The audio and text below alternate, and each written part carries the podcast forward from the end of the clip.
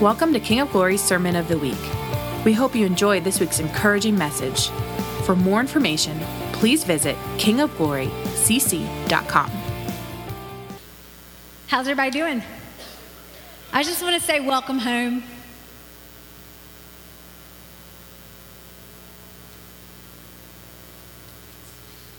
It's just in my spirit all day just to say welcome home. I love being with family. And um, how about just putting your hand on your heart and just say, Holy Spirit, come. Convict me where I need conviction. Transform me where I need transformation. Give me vision where I need vision. Give me power where I need power. I love you. I welcome you. In Jesus' name, amen. Well, I am happy to be here. Happy you're here. And, um, you know, I am going to just talk a little bit and then we're going to get into the word. I am a firm believer that we truly are on the precipice of a move of God that we have been waiting for. I just, I feel it. And I feel like there's some things that need to be um, brought and we're going to just keep bringing them to our attention. You know, this is going to be such a move that a, couple weeks ago, um, uh, Miller, Eric, thank you.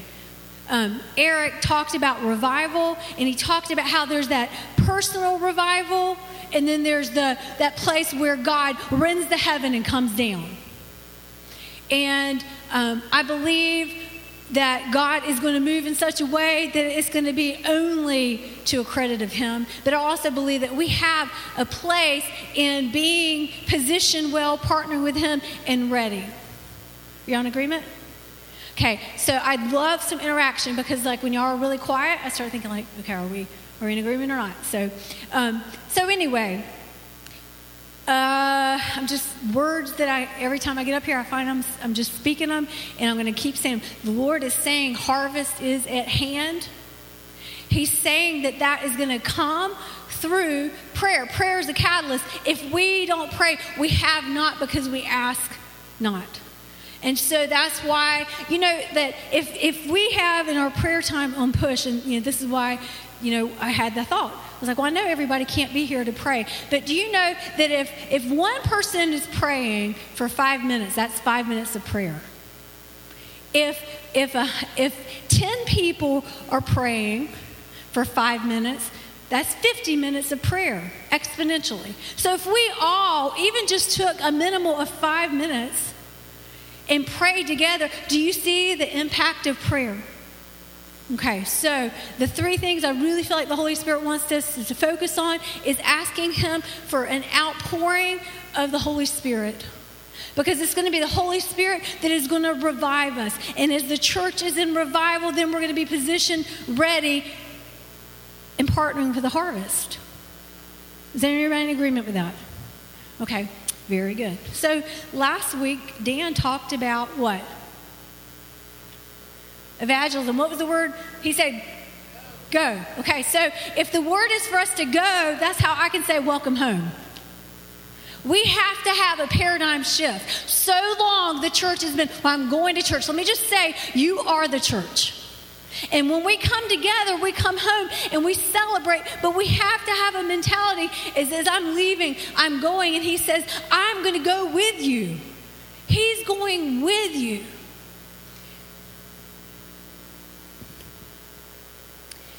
In that, he taught, I, I want to highlight today, I want to focus on the Holy Spirit.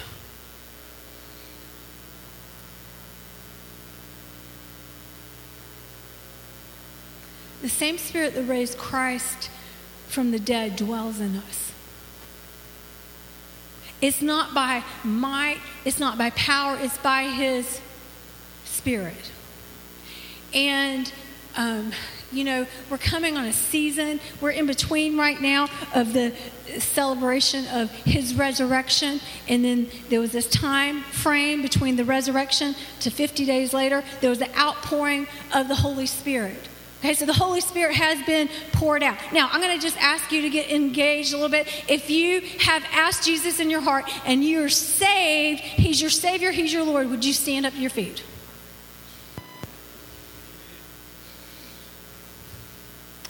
That's awesome. Okay, sit back down. So his spirit is in his spirit is in you. The same spirit that raised Christ from the dead dwells in you. You're a new creature in Christ. It's no longer you that lives, it's Christ that lives in you, the hope of glory. Okay, so, but Jesus said, after I leave, after I ascend, I'm going to send the what? The promise of the Holy Spirit. Now, if you have said, I know I am baptized and filled in the Holy Spirit, His Spirit has come upon me, I'd like for you to stand again.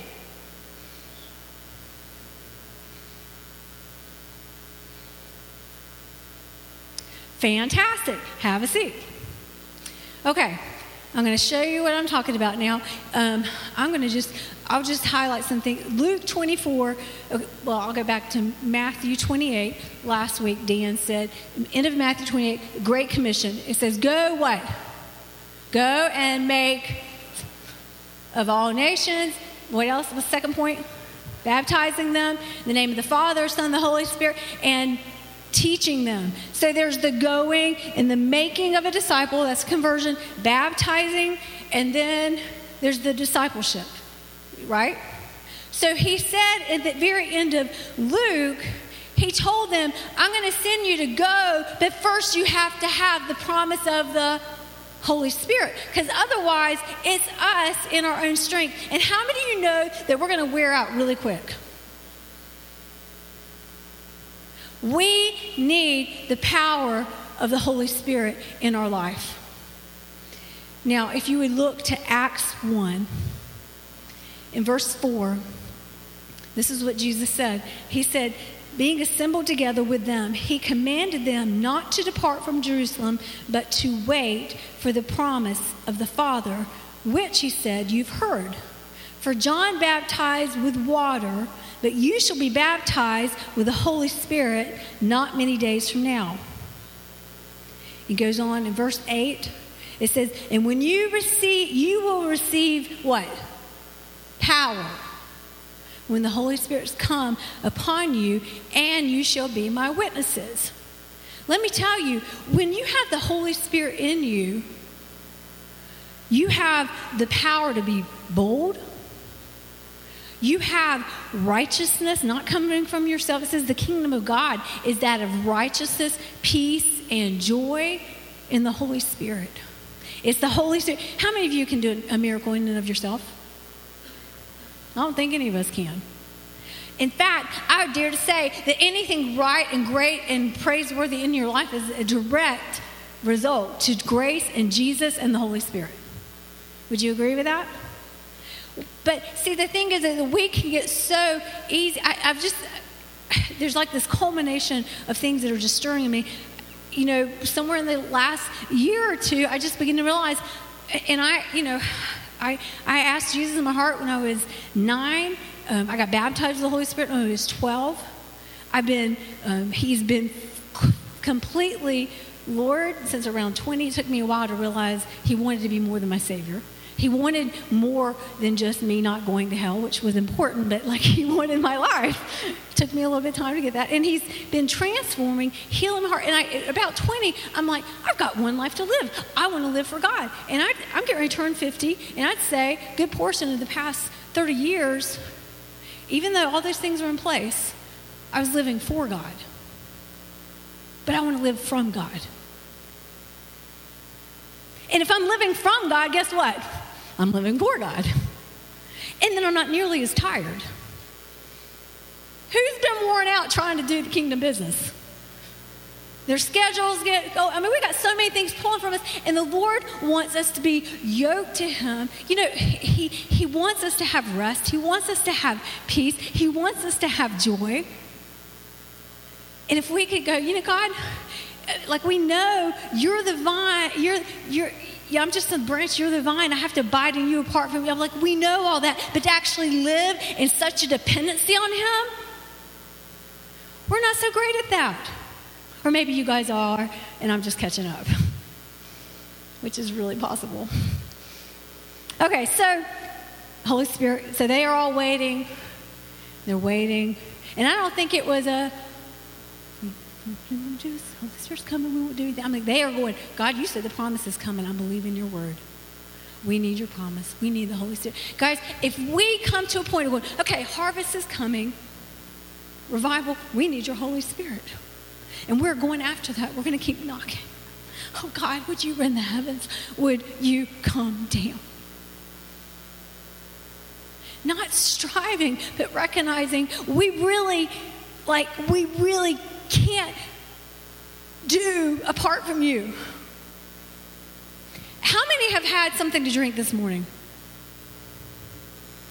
Let me check and see. Anybody not had anything to drink? Nobody? How many have planned to drink anymore today?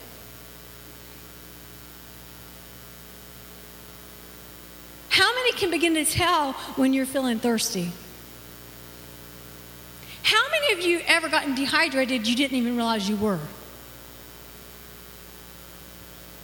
Why is it that we think we can be filled with the Holy Spirit, the Holy Spirit come upon us, and one time is enough? I, I, I, the Lord wants each of us individually, I believe, throughout our days. I need a fresh drink from you, Holy Spirit. I'm so thirsty. How, how many have noticed the more you drink water, the more you thirst? for water. I just have a feeling, I have a hunch, the more we take in and drink of the Holy Spirit, the more we're going to thirst for Him. Okay, so um, Pentecost happens, Holy Spirit comes, and um, I'm to I'm not going to go into all this. I, would say read. Just take time this week and read. Uh, uh, verse 14, Acts 2, Peter stands up and he declares. They're thinking, they're thinking everybody's drunk because there's this all of a sudden this incredible outpouring of the Holy Spirit, and there's tongues that are being declared of the, the greatness and the awesomeness and the praises of God. And it happens at a time where the nations are around and they're hearing their in their own tongue the praises of God. And they think these people are drunk. That's what they're thinking. They have been drinking. And this is what Peter says. Verse 15 These are not drunk as you suppose. It's only the third hour of the day. But this is what was spoken by the prophet Joel. It shall come to pass in the last days, says God, that I will pour out my spirit on all flesh. Your sons and your daughters will prophesy. Your young men will dream um, will see visions. Your old men dream dreams. And on my men servants and my maid servants, I will pour out my spirit in those days. And they shall prophesy. I'll show wonders in heaven and signs beneath. Now, I just want to say this the Holy Spirit can be a gentle breeze. And he can be a rushing wind. And it's His doing to do what He wants to do. I'm, I'm not saying we, we're to seek out manifestations of the Holy Spirit. But what I am saying is we are to seek out and welcome the Holy Spirit. And if signs come or wonders come, like all of a sudden these 150 or 120 plus in an upper room, all of a sudden, bam, they're, they're seeing fire on their head. I mean, it was, it was a manifestation. The Holy Spirit, flames of fire, in tongues, it was a manifestation. But you know what? Those, that sign and wonder was only to do something that was caused to point to Jesus. So I'm not interested in feeling good and going, woohoo, you know, and having a bunch of I just want something to point to Jesus. You think about this who's ever been to Disney? Yeah? Okay, so when you get right there on the property, there is this incredible sign before you actually enter into the Magic Kingdom, and it has Mickey Mouse. It's, it's pretty, you know what I'm talking about? You know what I'm talking about? Okay? And that sign is letting you know Disney. But if you pull out your car and you go, oh, Disney, I'm here, I'm here, here, here, here, Disney, Disney, Disney, I love Disney, and then you go home, you never entered into the kingdom.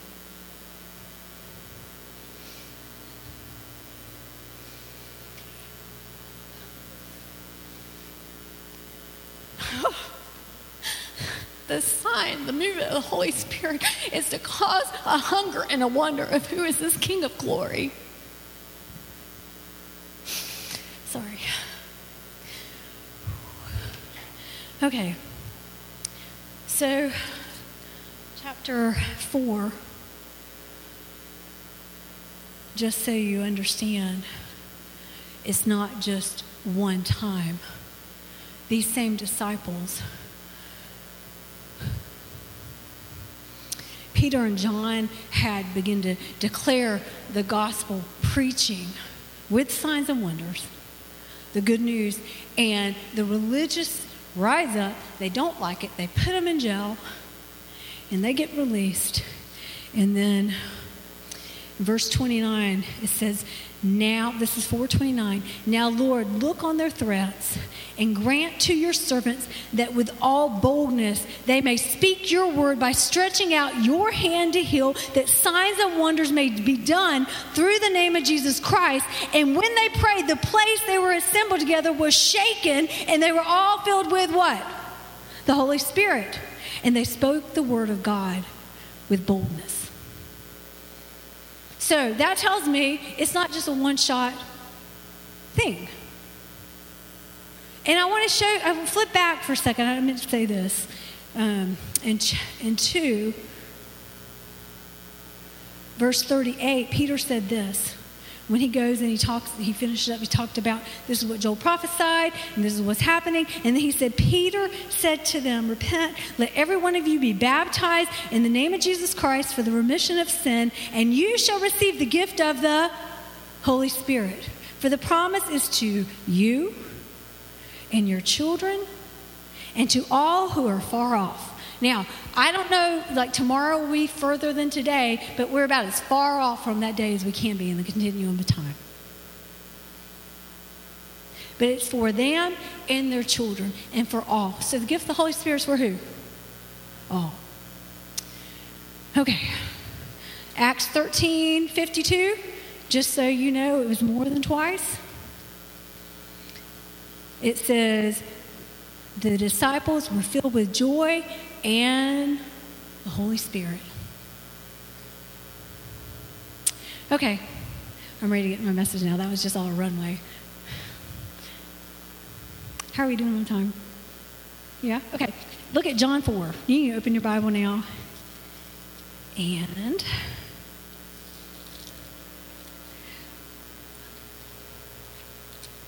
All right.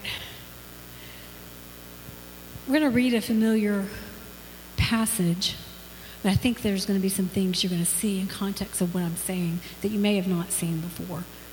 I love it when the Lord begins to connect some dots.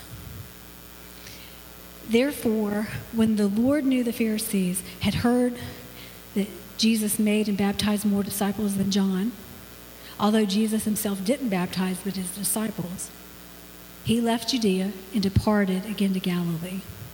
But he needed to go through Samaria.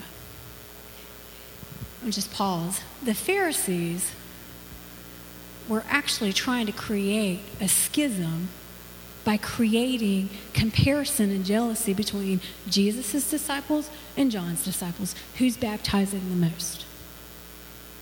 So, what did Jesus do? He just removed himself from that. I'm not going to get in the middle of that. I've got to be about my Father's business.